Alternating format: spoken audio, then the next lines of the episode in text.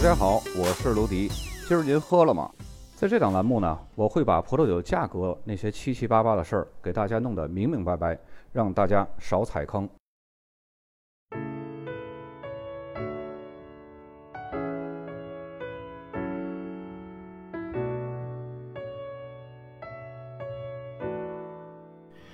我们在前几期节目介绍过澳大利亚最出名的赤霞珠的圣地玛格丽特河产区。如果说在澳洲的赤霞珠可以和玛格丽特河相提并论的，那只有南澳的库纳瓦拉可以出其右。两个产区出品的赤霞珠虽然风格各异，但是都属于极度完美、特点十足的。本期节目我们就来介绍这个同样被誉为澳洲赤霞珠天堂的产区库纳瓦拉。在这个南北长15公里、东西宽 1.5 公里的狭小产区，有人喜欢把它形容为雪茄的形状，就是这么一根雪茄，却扮演着澳大利亚赤霞珠的重要角色。可以说，没有库纳瓦拉和玛格丽特河，澳洲就再无赤霞珠。历史上第一位在库纳瓦拉种植葡萄树的人呢，是来自苏格兰的葡萄酒先锋约翰·瑞多克。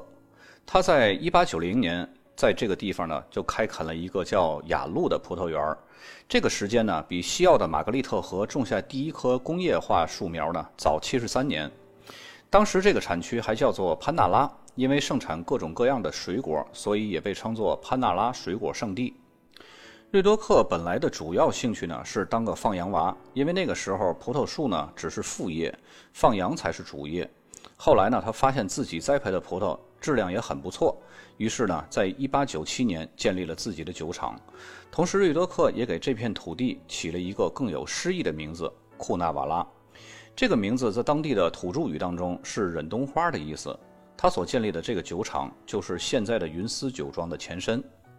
在他之后接下来的时间里，对于库纳瓦拉葡萄酒业影响最大的是雷德曼家族。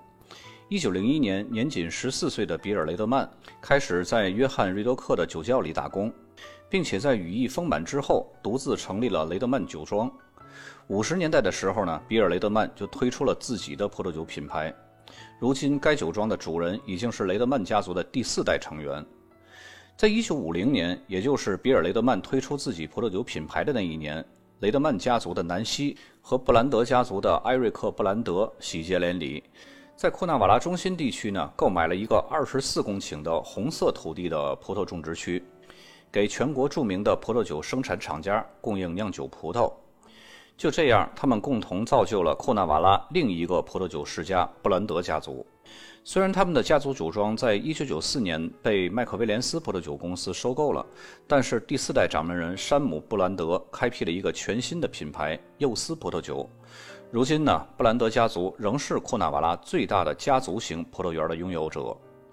在比尔·雷德曼离开瑞多克之后呢，1951年，塞缪尔·云和戴维·云买下了瑞多克的酒厂，他们重新将酒庄命名为云丝酒庄。这也是澳大利亚首个使用 estate 庄园来进行命名的酒庄，并将其成功经营，发展成为这一地区优秀的葡萄酒生产商和最大的单一葡萄园持有者。在那之后呢，库纳瓦拉这个地区才开始受到关注，并吸引了包括奔富酒庄在内的众多澳大利亚名庄来此开垦葡萄园。库纳瓦拉是位于澳大利亚南澳洲的石灰岩海岸地区，地处阿德莱德东南方位大概380公里的位置，紧挨着维多利亚州，以库纳瓦拉小镇为中心，横向 1.5 公里，纵向15公里的狭长带状分布。说到这里呢，我想我有必要再次把澳大利亚的产区等级划分给大家再重复一遍。产区主要分为3级：大区级、产区级和子产区级。像东南澳、南澳、西澳这些个地理划分呢，都是属于大区级的。像巴罗萨、石灰岩海岸等这些个产区呢，都是属于产区级的。像巴罗萨谷、伊顿谷这两个都是同属于巴罗萨产区的子产区，所以就像我以前在讲巴罗萨那期节目的时候提到过，大家如果买巴罗萨希拉子，一定要看好是巴罗萨还是巴罗萨 Valley， 它们不是一个等级的，一个是产区级，一个是子产区级。库纳瓦拉就是南澳大区级中石灰岩海岸产区级的子产区，这就相当于等级最高的一个产区了。当然平时称呼产区呢也不会这么严格，因为毕竟澳大利亚为了更大面积收好葡萄酿好酒而自降产区等级的酒很多。如果说库纳瓦拉能够赋予赤霞珠最大的特点，或者说是库纳瓦拉的标签，那么只有两个，其中之一呢就是产区的表层土壤是红土。红土是一类由石灰岩经过千年的风化而产生的红色粘土，它红色的外观主要是和土壤中富含氧化铁元素有关。我们学过初中化学都知道，氧化铁就是三氧化二铁，也就是 Fe2O3， 俗称呢是铁锈。这种物质呢呈现出的物理状态就是红棕色的粉末。含有氧化铁元素的土壤呢是非常脆弱的，就好像缺了钙一样，土壤表层非常容易碎，但是土壤的排水性是极强的，非常适合葡萄树向下扎根汲取养分。红土之下的底土则是白色的石灰土，因为受到了地下水的浸润，所以呢拥有出众的持水能力，可以在干旱的时候为葡萄藤的根部补充水分。石灰岩具有丰富的钙质等营养元素，可以和土壤壁上富含的氢离子进行置换，具有调控土壤酸度的作用。同时微碱性的土壤可以让葡萄保持很好的酸性，维持营养成分是获得酿造品质优异的葡萄果实的有利条件。也正是由于这种特殊的土壤条件，库纳瓦拉的葡萄藤的根部几乎很少使用砧木，都是长在葡萄藤的原生根系上。正是这种完美的红土，酿酒师梦想中的土壤环境，却也发生着扯皮的事儿。其实一切呢都是源于利益，这就是人性的根本。当澳大利亚原产地标示委员会将要划定库纳瓦拉的正式边界时候呢，这个问题就引发了人们的惶恐，也造成了政治和商业上的忧虑，就很像我们中国的城市划分这个学区片似的。一些葡萄种植者呢，尤其是在红土区之外，都希望把边界划得更宽一点，因为库纳瓦拉这一产区有着极大的威望和商业价值，而在红土之内的种植者们呢，则强烈地保护着自己的领土，坚持地认为边界只能是覆盖生长在最有价值的红土土壤之上的葡萄藤。于是在2003年的1月份，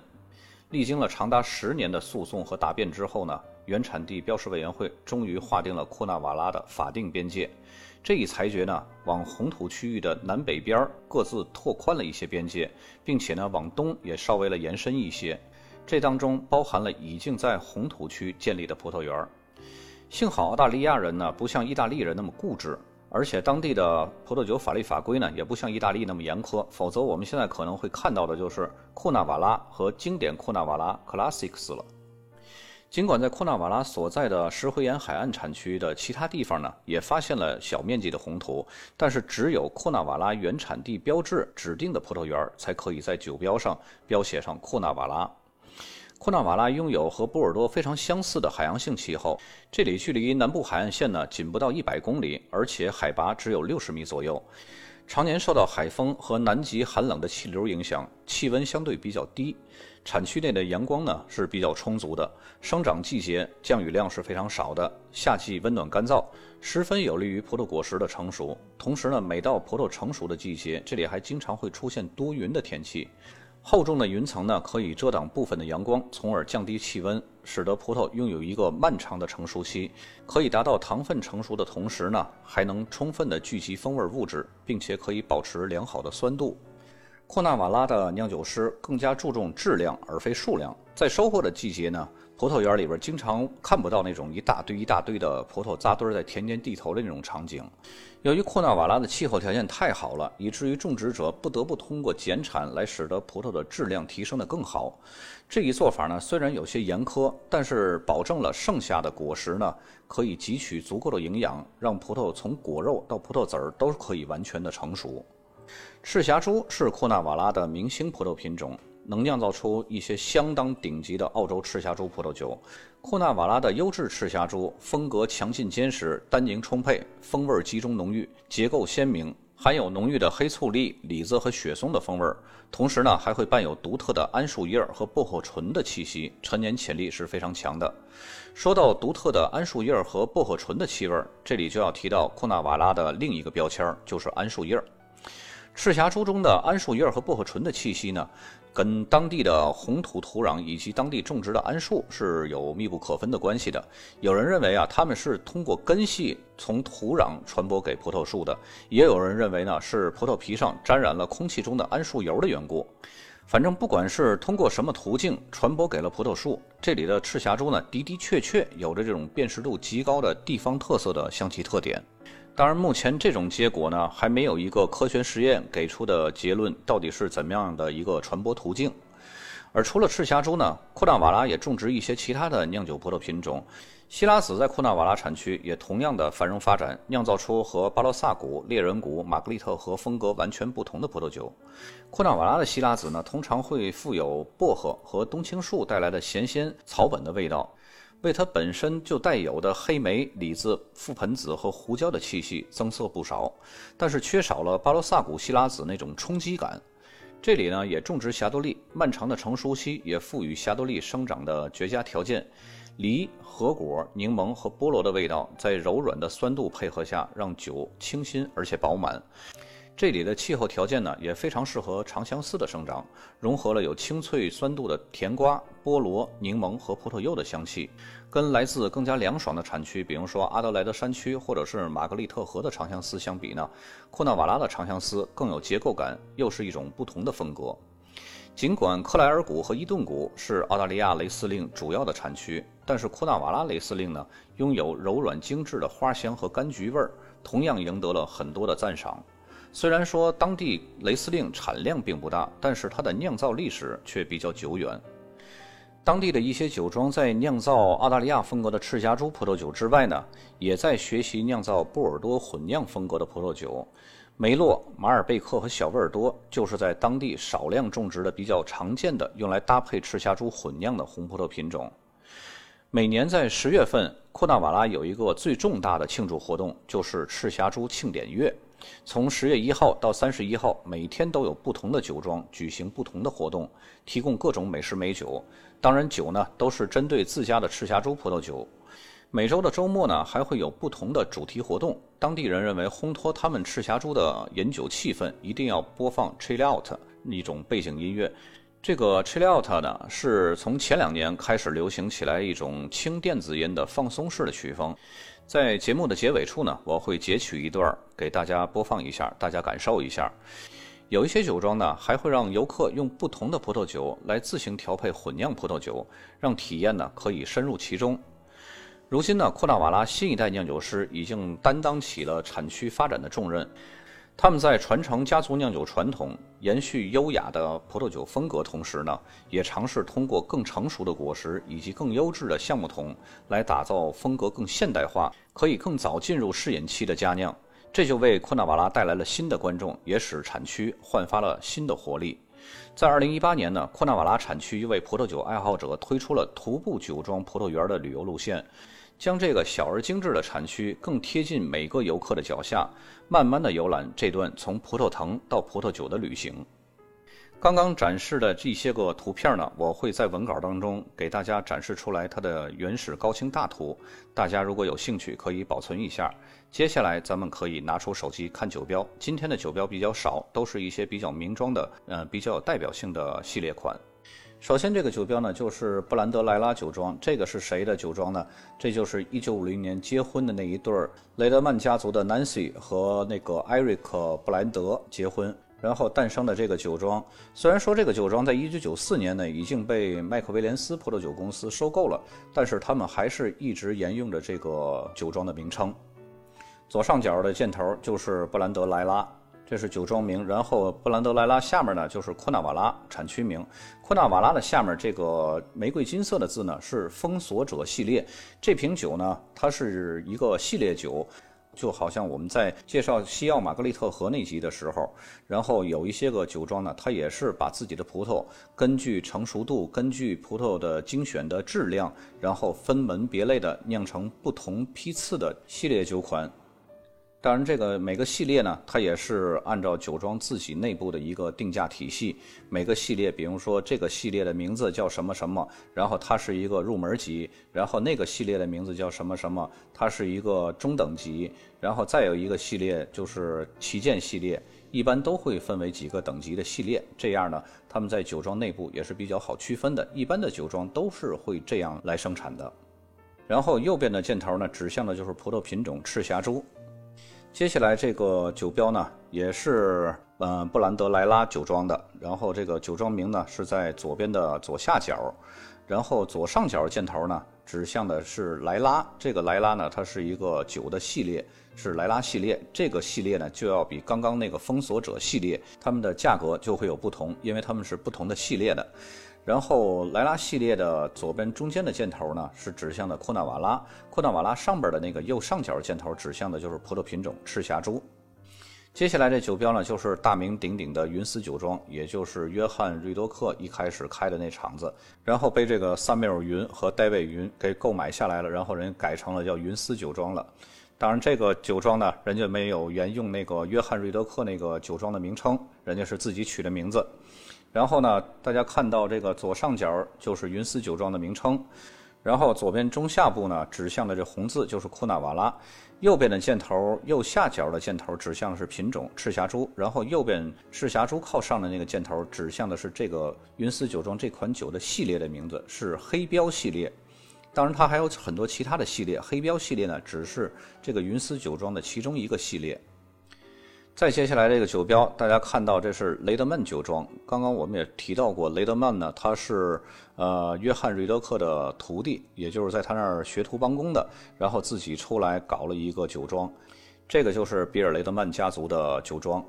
左上角的箭头红字就是雷德曼酒庄，然后红字的下面就是库纳瓦拉产区名，然后右边的箭头呢指向的是赤霞珠。由于雷德曼酒庄呢，它没有生产很多系列的酒款，所以呢，它也没有特意标注这个产品的系列名称。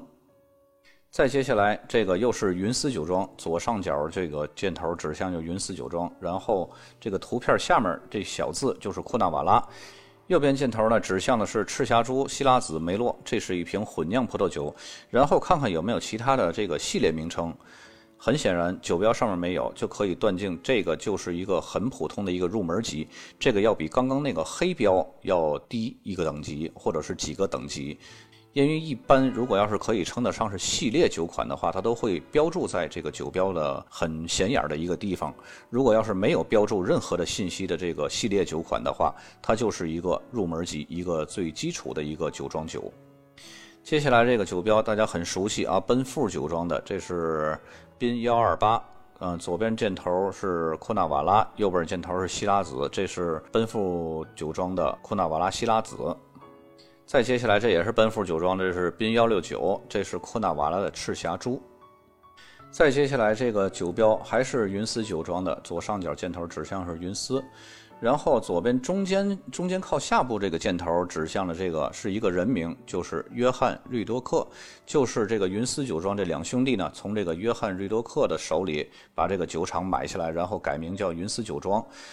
通过这个酒标看到这个创始人的名字，就可以想象到这款酒一定是这个酒庄的顶级酒款，因为一般用创始人的名字来命名一个系列的酒款的话，一定是这个酒庄非常非常有历史纪念意义的，而且是品质极好的一款酒。还记得我们上一期节目讲霍克斯湾的时候，那个教堂路酒庄最好的赤霞珠或者是最好的霞多丽，它那个系列都会被命名为 Tom， 那个就是霍克斯湾的赤霞珠之父来命名的。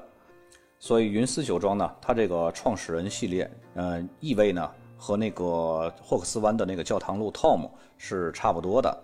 然后约翰瑞多克下面呢是库纳瓦拉产区名，右边箭头是赤霞珠。今天的酒标呢就这么多，咱们接下来呢来听一小段刚刚给大家推荐的在10月份库纳瓦拉赤霞珠欢庆月当中用来烘托气氛的背景音乐曲风 Chill Out。 本期节目就到这儿，咱们下期再见。